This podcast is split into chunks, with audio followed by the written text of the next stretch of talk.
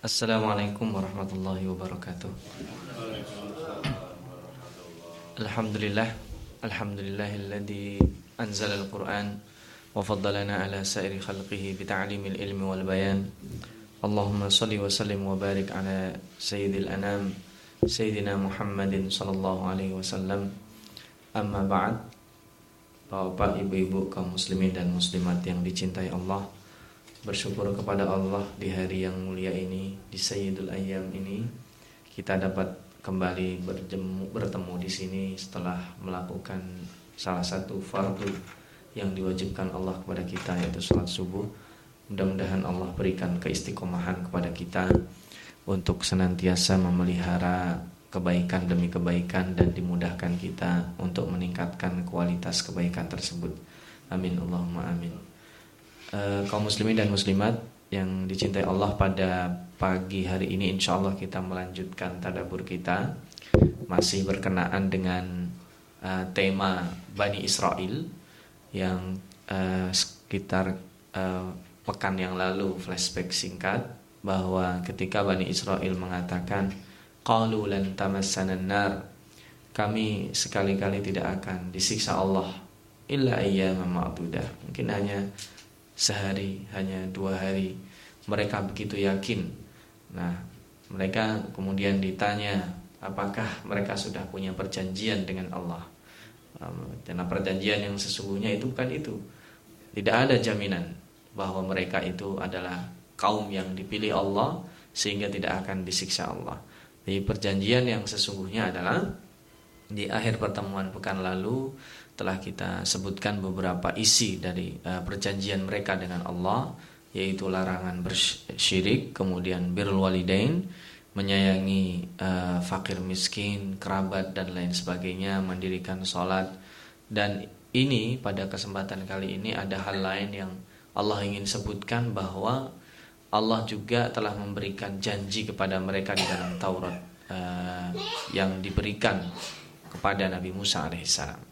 Kita insya Allah akan uh, memulai pada kesempatan kali ini tadabur ayat 84 sampai 88. Dan yang penting di sini Allah akan tunjukkan kepada kita bahwa kelihatannya mereka itu adalah eh, orang-orang uh, yang kompak dalam berbuat kerusakan atau dalam membela diri atau dalam melakukan apa saja padahal sesungguhnya tidak demikian. Kita akan membaca pada ayat ke-84 Allah berfirman, A'udzu billahi minasyaitonir rajim. Wa id akhadna mitsaqakum la tasfikuna dima'akum wa la tukhrijuna anfusakum min diyarikum thumma aqrartum wa antum tashhadun. Dan ketika Allah mengambil janji, mithaq sama dengan yang kita baca pekan lalu, apa isinya, apa isi perjanjian yang uh, diambil Allah dari mereka. La tasfikuna dima'akum wa la tukhrijuna anfusakum min diyarikum. Yaitu larangan untuk membunuh di sini. Dan bahasa membunuh di sini biasa dibahasakan safkut dima, yaitu mengalirkan darah. Yang kedua, la tukhrijuna anfusakum min diyarikum larangan mengeluarkan diri mereka dari rumah mereka. Jadi di sini uh, uslub yang dipakai, gaya bahasa yang dipakai adalah uslubul mukhatabah.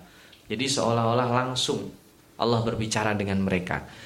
Ini dalam uh, studi kebahasaan ada yang menarik di sini. Saya akan memulainya dengan studi kebahasaan. Yaitu yang pertama la tasfikuna dima'akum. Jadi jangan kalian alirkan darah kalian kalau dari sisi bahasa ini mustahil. Tidak ada orang yang menginginkan membunuh diri mereka sendiri.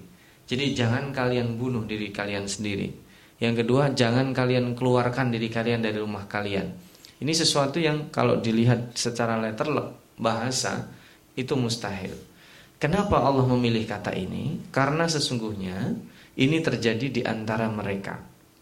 Jadi artilah tasfikuna dima'akum itu jangan melakukan hal-hal yang bisa menyebabkan darah kalian itu mengalir atau terbunuh. Nah, Jadi kalau kita membunuh orang itu sama dengan membunuh diri sendiri. Ada hadis juga tempo hari pernah kita tadaburi. Jadi jangan kalian caci maki bapak kalian. Eh, loh, sahabat heran, bagaimana kita mencaci bapak kita? Dengan mencaci orang lain, orang tersebut akan mencaci maki orang tua kita. Jadi kita bilang misalkan naudzubillah, dasar anak maling misalnya. Nanti dia akan jawab, masih mending anak maling. Situ, anak siapa? Nah, ini kan orang tua kita tidak tidak kita libatkan tiba-tiba terlibat di dalam perdebatan yang tidak tidak uh, tidak penting di situ. Nah, maka di sini la tasfikuna dima'akum itu artinya jangan melakukan hal-hal yang menyebabkan darah kalian itu bisa mengalir. Yang kedua, maksud mengeluarkan diri dari rumah itu apa? Mengusir.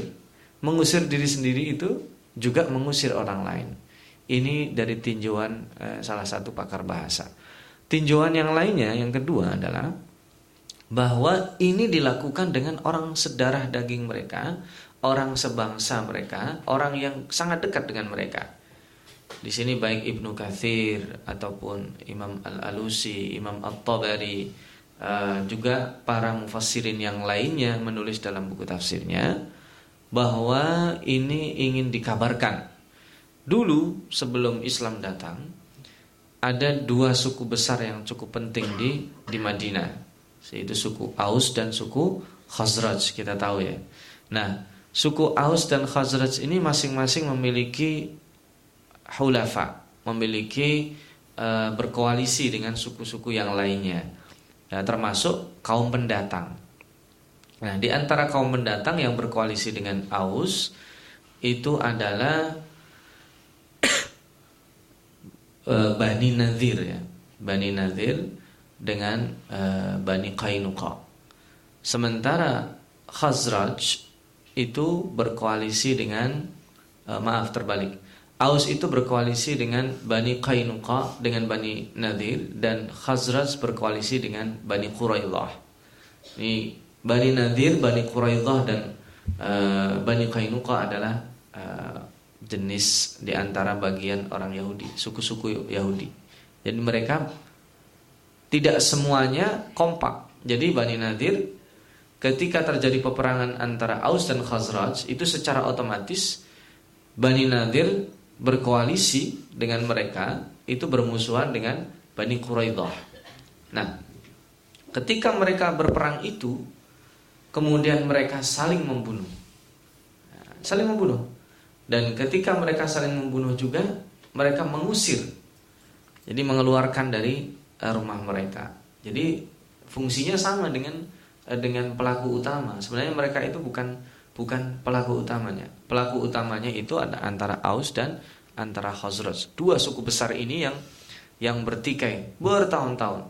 Dan ini ketika Aus dan Khazraj ini masuk Islam, maka yang diingatkan Allah itu kan Wadhkuru nikmatallahi alaikum id kuntum a'daan. Jadi Aus dan Khazraj itu tadinya adalah a'daan, saling bermusuhan. Sementara mereka tetap seperti itu. Nah, ini lihat Allah perjelas di ayat berikutnya. Thumma antum haula'i taqtuluna anfusakum wa tukhrijuna minkum min diyarihim dan kalian setelah diambil sumpahnya oleh Allah, diambil janjinya oleh Allah, yang terjadi adalah kalian adalah mereka. Jadi di sini summa antum, harusnya kan summa antum tak tulun, tapi Allah summa antum haula. Jadi di satu waktu digabungkan antara uslubul mukhatabah dan uslubul hikayah. Itu akan ada titik poin lagi. Kalian adalah mereka. Eh, mereka siapa ini? Itu mereka yang tidak menepati janji itu. Apa yang dilakukan oleh kalian? Taktuluna anfusakum, kalian bunuh diri kalian. Jadi membunuh saudara itu sama dengan membunuh diri sendiri. Karena itu sesama bangsa Yahudi, mereka ikut-ikutan. Karena mereka e, melihat koalisi yang dibangun antara Bani Nadir dengan Aus ataupun e, sebaliknya Bani Kainuqa, e, Bani Kainuqa bersama Bani Nadir ya, Bani Quraidah dengan Khazraj itu uh, basicnya bukan berbasis akidah atau juga bukan basisnya adalah kebangsaan mereka sesama keturunan atau sesama bani Israel. Tapi di situ kemanfaatan. Mereka melihat ada manfaatnya bergabung. Dan ini turun temurun, berlangsung cukup lama. Makanya kemudian Allah perjelas lagi, bukankah Allah telah memberikan janji? Kemudian janji itu kalian langgar. Kan tadi kan la ya, tidak membunuh, tidak saling membunuh, tidak saling mengusir, merampas rumahnya. Tetapi itu dilakukan. Tadhaharuna alaihim bil ithmi wal udwan. Nah, di sini Allah ditambah lagi. Ada satu hal yang tidak diperbolehkan. Wa iyyatukum usara tufaduhum wa huwa muharramun alaikum ikhrajuhum. Dan ketika di antara orang-orang itu ada yang menjadi tawanan, maka mereka itu membayar fidyah, tebusan. Jadi tebusan itu tadinya tidak diperbolehkan. Jadi mengusir. Jadi istilahnya kalau seandainya ada di antara keluarga kita ditawan oleh bangsa yang berperang sebelah, kemudian ingin kita bebaskan, itu syaratnya di antaranya adalah berikan rumahnya. Di antaranya membayar, yang kita tahu kan tebusan itu kan bayar. Dan di antara syarat itu dikeluarkan, boleh keluar. Nah ini kan perampasan yang tidak baik. Dan itu maktub di dalam Taurat tidak diperbolehkan seperti itu. Jadi yang tidak diperbolehkan selain membunuh adalah ikhrajuhum minad diyar. Jadi mengeluarkan mereka dari rumah. Mengeluarkan dari rumah itu caranya banyak. Ya, diusir itu caranya banyak. Entah diusir begitu saja, kalah perang, Orang yang kalah perang dia harus harus tunduk dengan peraturan. Dan yang kedua, ketika ditawan, tebusannya adalah diusir, rumahnya di take over, diambil sebagai uh, jaminan. Nah, afatu'minuna bi ba'dil kitab wa takfuruna bi ba'd. Nah, sebenarnya ini inti dari dari yang ingin disampaikan Allah. Kalau tadi itu case, contoh saja. Yang ingin disampaikan Allah itu ini. Apakah kalian hanya mau beriman sebagian kitab kemudian kalian tidak mau atau mengingkari sebagian yang lainnya. Fama jazaa'u may yaf'alu dzalika minkum. Ini dipertegas lagi. Siapa yang melakukan itu di antara kalian, apa balasannya? Kecuali illa khizyun fil hayatid dunya, kehinaan, kerendahan, tidak ada kehormatan baginya di dunia. Wa yaumal qiyamati yuradduna ila asyaddil azab. Wamallahu bighafilin amma ta'malun. Ini keras ya setelah intinya disampaikan, apakah kalian hanya mau beriman sebagian dan kemudian tidak mau beriman kepada sebagian yang lainnya? Atau bahasa di sini langsung mengingkari sebagian yang lainnya dan itu disebut dengan uh, apa ya? berbuat baik kalau mood ya. Ya, ya dipilih-pilih. Saya mau sholat kalau lagi banyak untung. Ya. Atau sebaliknya dibalik. Ada orang yang berbuat baik kalau dia sedang enak hatinya. Atau ada juga orang itu mau ke masjid kalau sedang bangkrut, sudah pensiun, kemudian posisinya dibalik. Kedua-duanya tidak bagus. Meskipun masih mending ya ke masjid kalau ke tempat lain. Uh, Naudzubillah.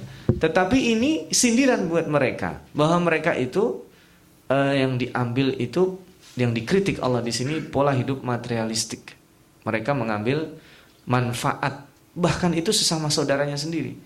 Karena itu Bani Nadir, Bani Qainuqa dan Bani Quraidah itu nanti masing-masing satu persatu di antara mereka akan terusir ya, karena perbuatan mereka. Makanya sebenarnya di sini la tasfikuna dima'akum jangan lakukan hal-hal yang menyebabkan terjadinya pembunuhan di antara mereka.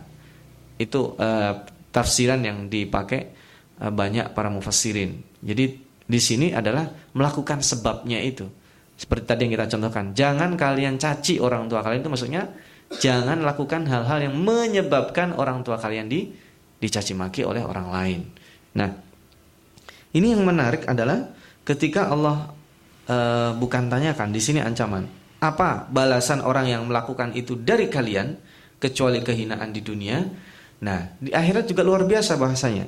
Wa yaumal qiyamati yuraddun dan di hari kiamat bahasa yuradun itu dikembalikan.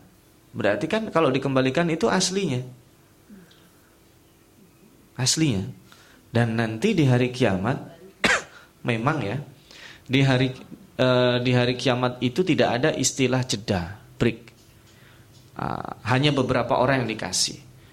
Eh, menurut sebagian riwayat misalkan misalkan Abu Talib beliau beriman tidak beriman tetapi beliau membantu Nabi Muhammad sallallahu alaihi wasallam maka ada momentum tertentu siksanya diringankan berbeda dengan Abu Jahal misalkan Abu Jahal yang memusuhi sepanjang hidupnya tetapi beliau mendapat keringanan setiap hari Senin karena di hari Senin itu beliau berbahagia dengan kelahiran Nabi Muhammad wasallam jadi bukan di break tidak mendapatkan siksa, tapi di diringankan siksanya. Itu menurut sebagian riwayat, ada riwayatnya itu.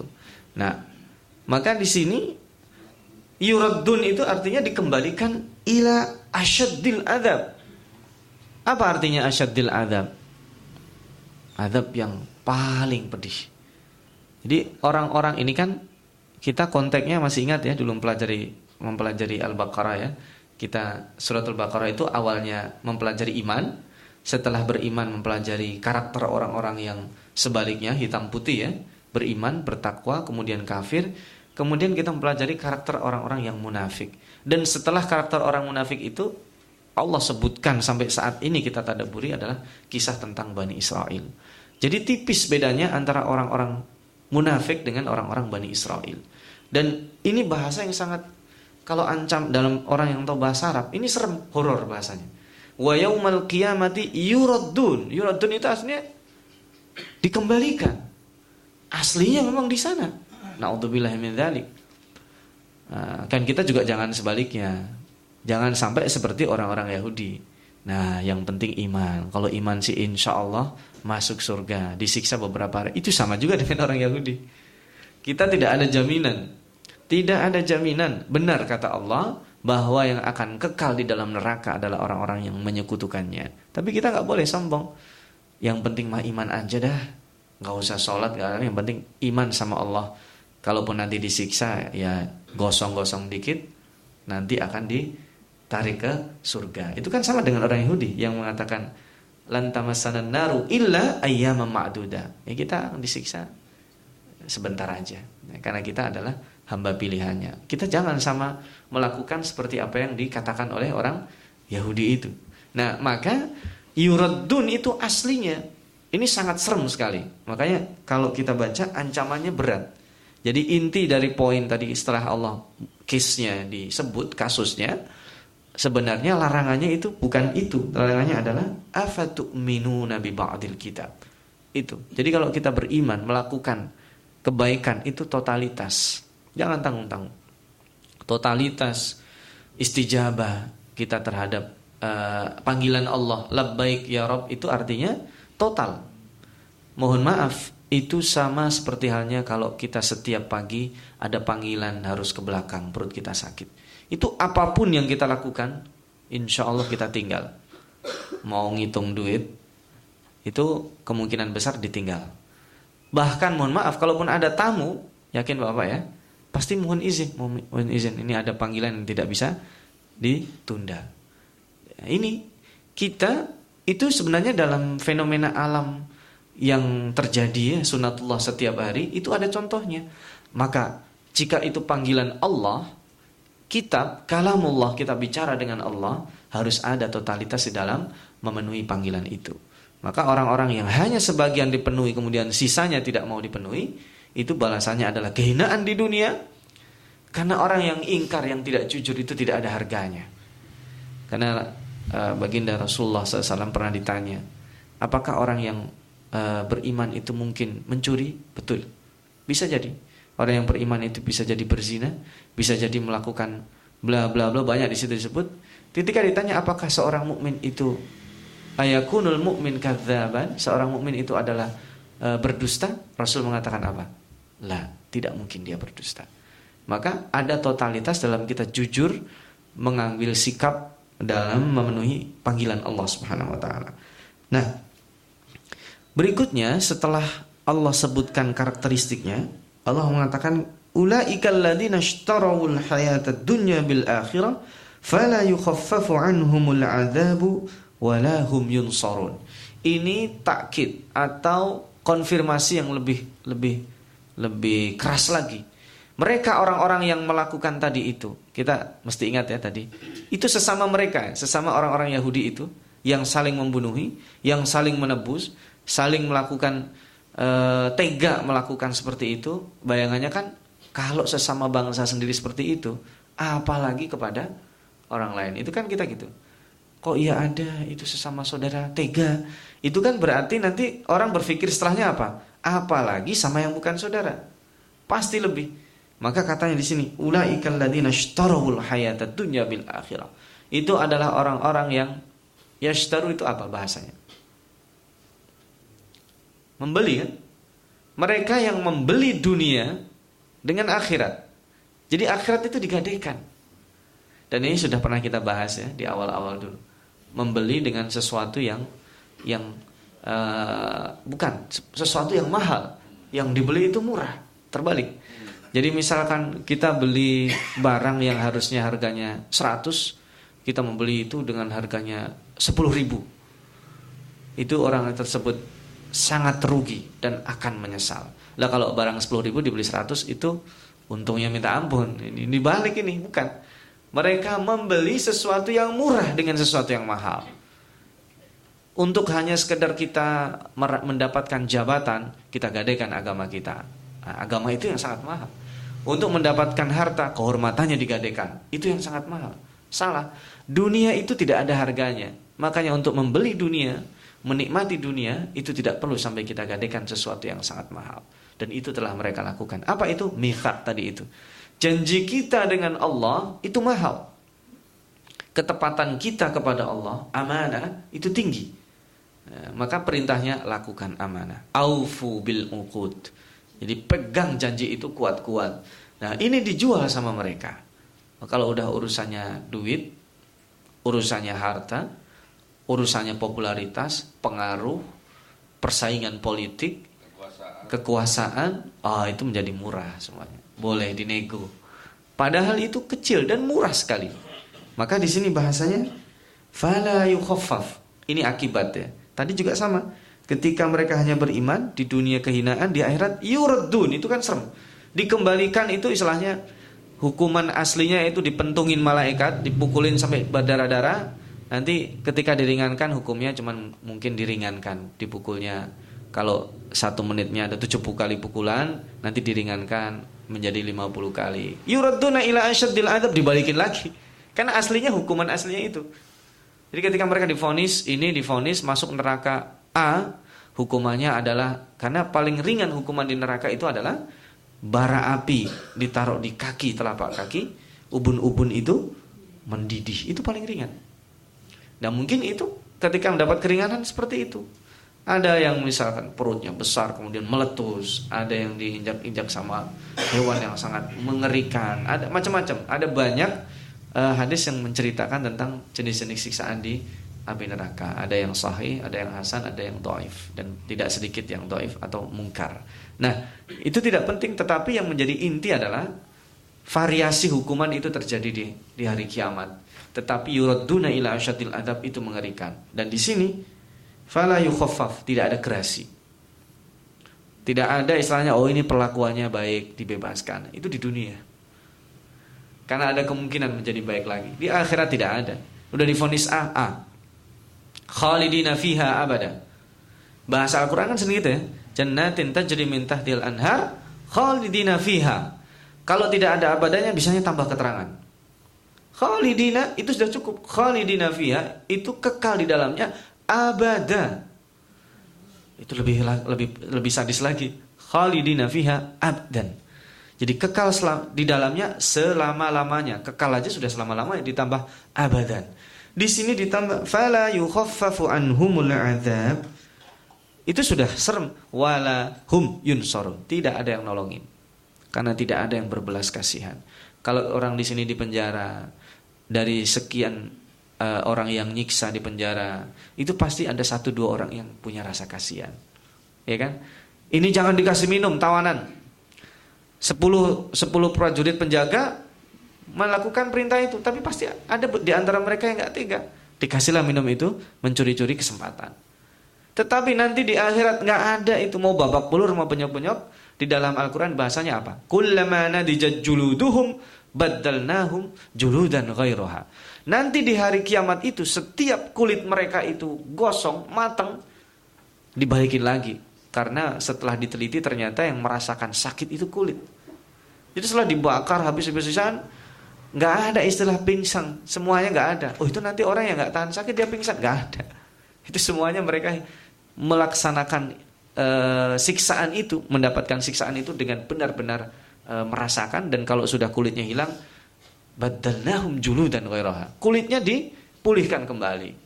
Nah, itu bukan seperti kita lihat visualisasi fil dalam film-film itu bukan, tetapi untuk merasakan betapa sakitnya itu. Dan di sini fala yukhaffaf, tidak ada keringanan. Yang kedua wala hum yunsarun, tidak ada yang menolong sama sekali. Karena malaikat itu memang diprogram seperti itu. Bukan, uh malaikat kok sadis. Lah, malaikat kalau tugasnya nyabutin nyawa ya nyabutin nyawa. Ada dua, ada malaikat an-nazi'ati gharqa wan nasyitati nashta. Ada yang mencabut nyawa spesialisasinya nyabutin orang-orang baik. Ada yang stafnya malaikat Israel yang mencabut spesialisasinya orang-orang yang bengal, bajingan, penjahat. Ya dia tidak bisa diprogram, oh kasihan ini sakit, nggak ada. Emang yang dikirim itu malaikat yang keras ya dicabut di sandal gitu aja dan itu sakit luar biasa. Yang pelan-pelan saja sakit, Kata baginda Rasul kan melebihi sakitnya berapa kali bacokan pedang? 300 kali bacokan pedang. Nah, maka di sini Allah ingin close di situ. Dan ini sudah selesai. Ada masalah uh, lain lagi di ayat dua ayat terakhir. Walaqad ataina Musal kita wa qaffayna min ba'dihi birrusul.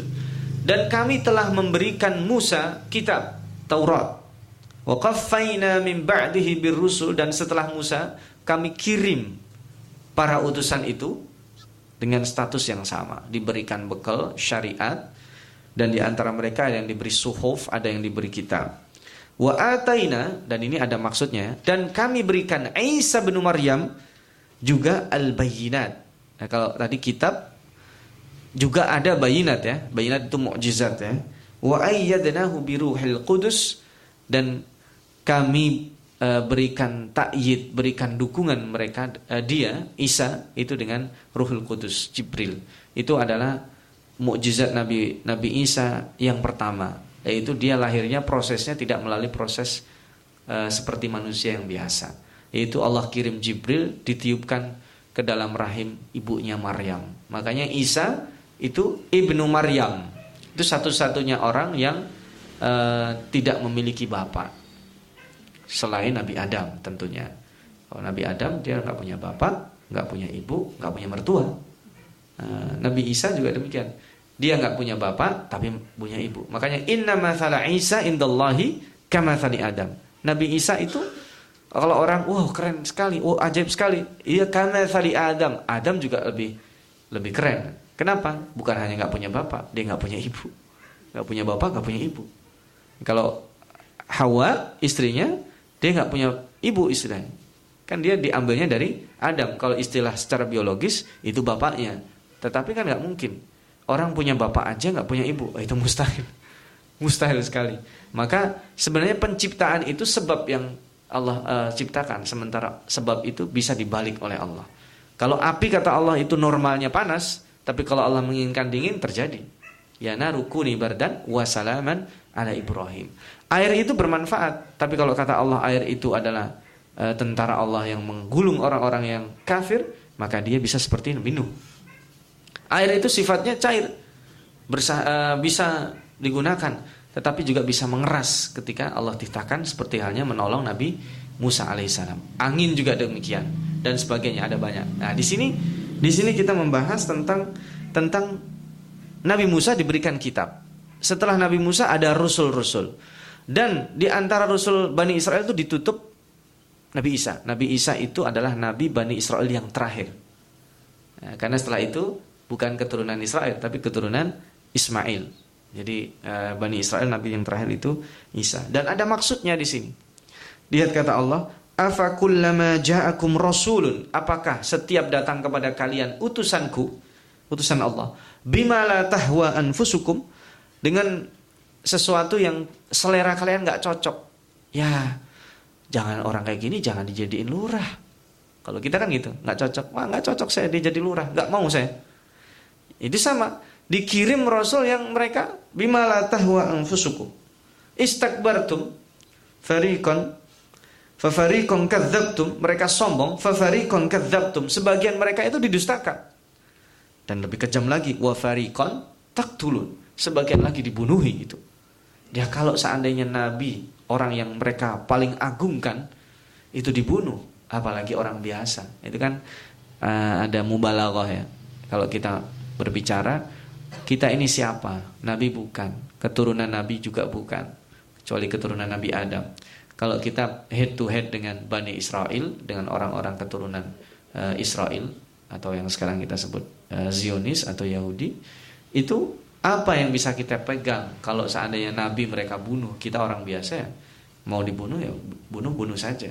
Maka di sini ketika Allah maksudkan Musa itu nabi yang fenomenal bagi Bani Israel. Ini bukan yang pertama kan sebelumnya mereka adalah keturunan Yakub kan. Terus Yakub, Yusuf dan sebagainya. Dan Musa ini paling fenomenal. Setelah Musa pun yang paling dianggap fenomenal karena memiliki Taurat itu, diberikan Taurat, ada nabi-nabi.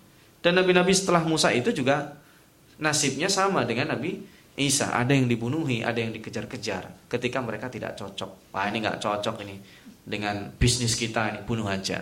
Ini nggak cocok ini dengan kepentingan politik kita, dibunuh saja atau didustakan. Nah ini. Nah, apa kata mereka? Qalu qulubuna ghulfun. Hati kami ini tertutup. Itu bahasa letterlock. Masih ingat ya dulu ya? Hati yang tertutup itu karena apa? Bisa karena sombong dan itu sebabnya.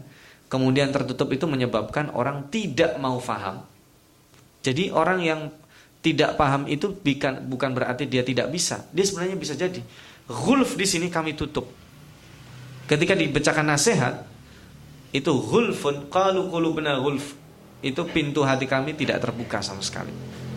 Balla'anahumullahu bikufrihim faqalilan ma yu'minun.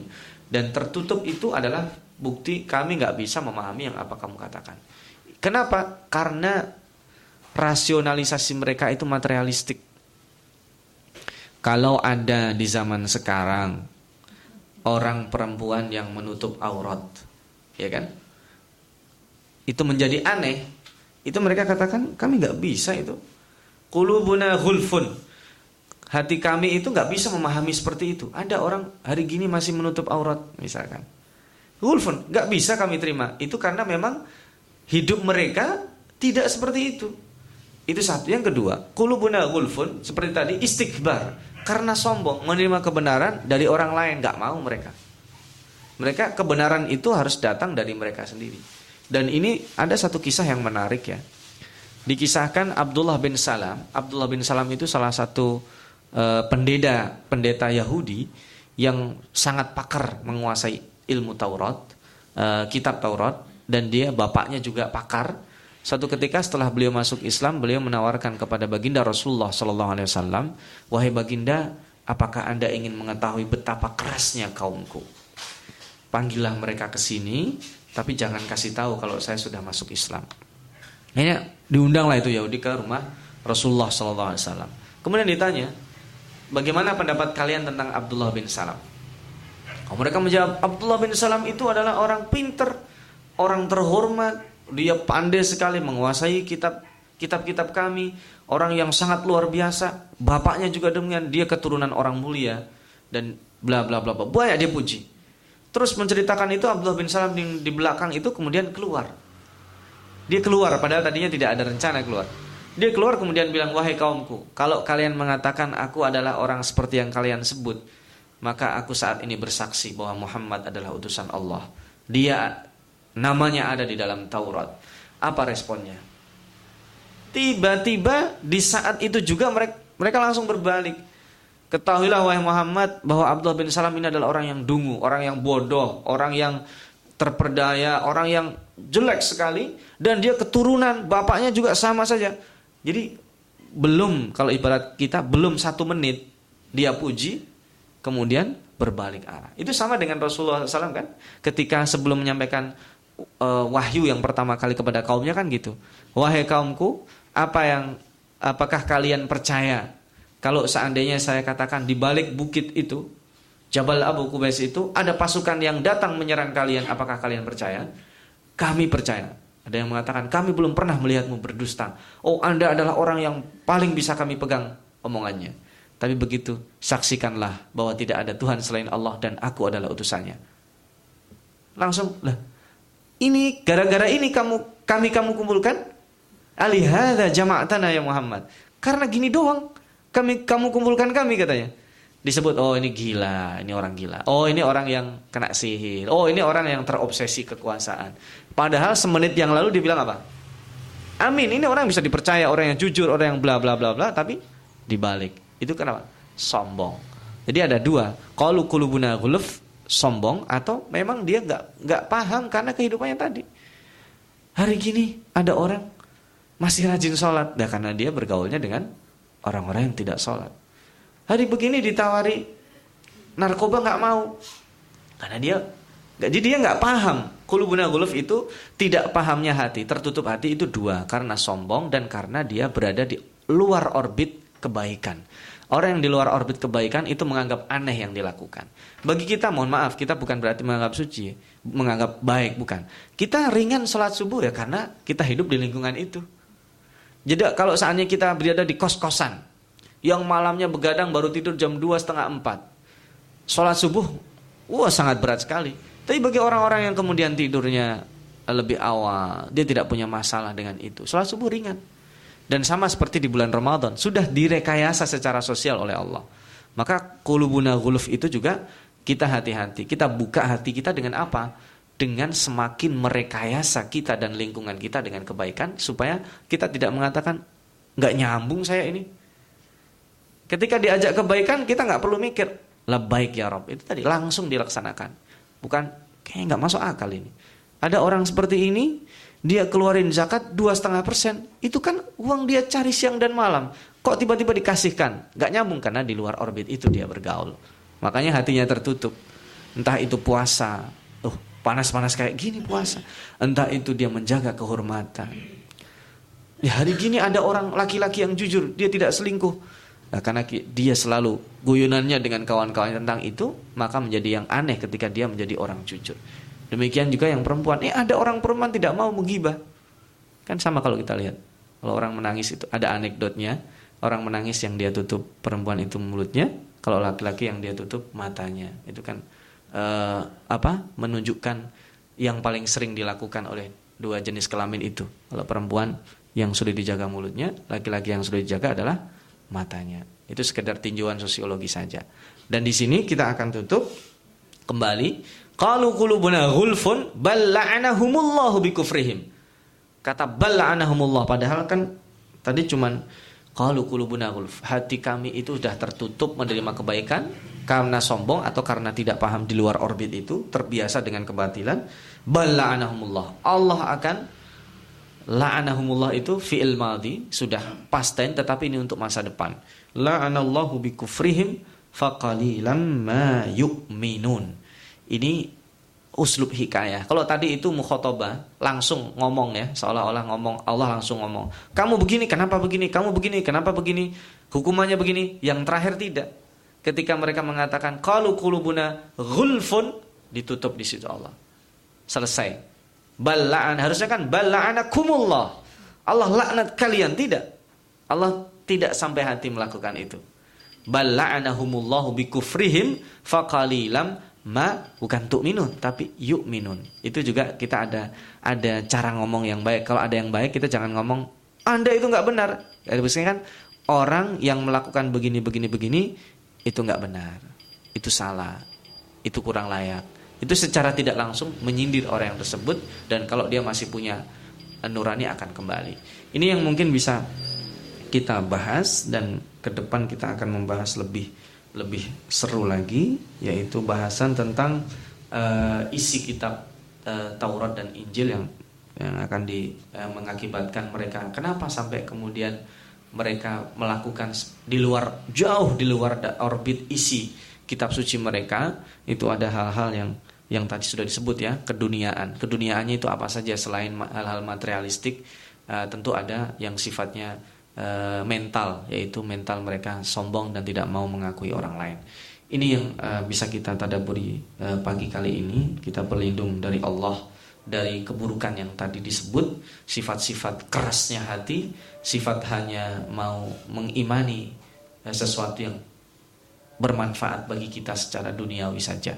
Mudah-mudahan sekali lagi Allah jaga keistiqomahan kita dan insya Allah bahasan berikutnya kita bahas pada pertemuan yang akan datang jika Allah memberikan izin dan kesempatan. Itu saja nanti kita sambung dalam uh, forum dialog. Saya akhiri, terima kasih dan mohon maaf. Assalamualaikum warahmatullahi wabarakatuh.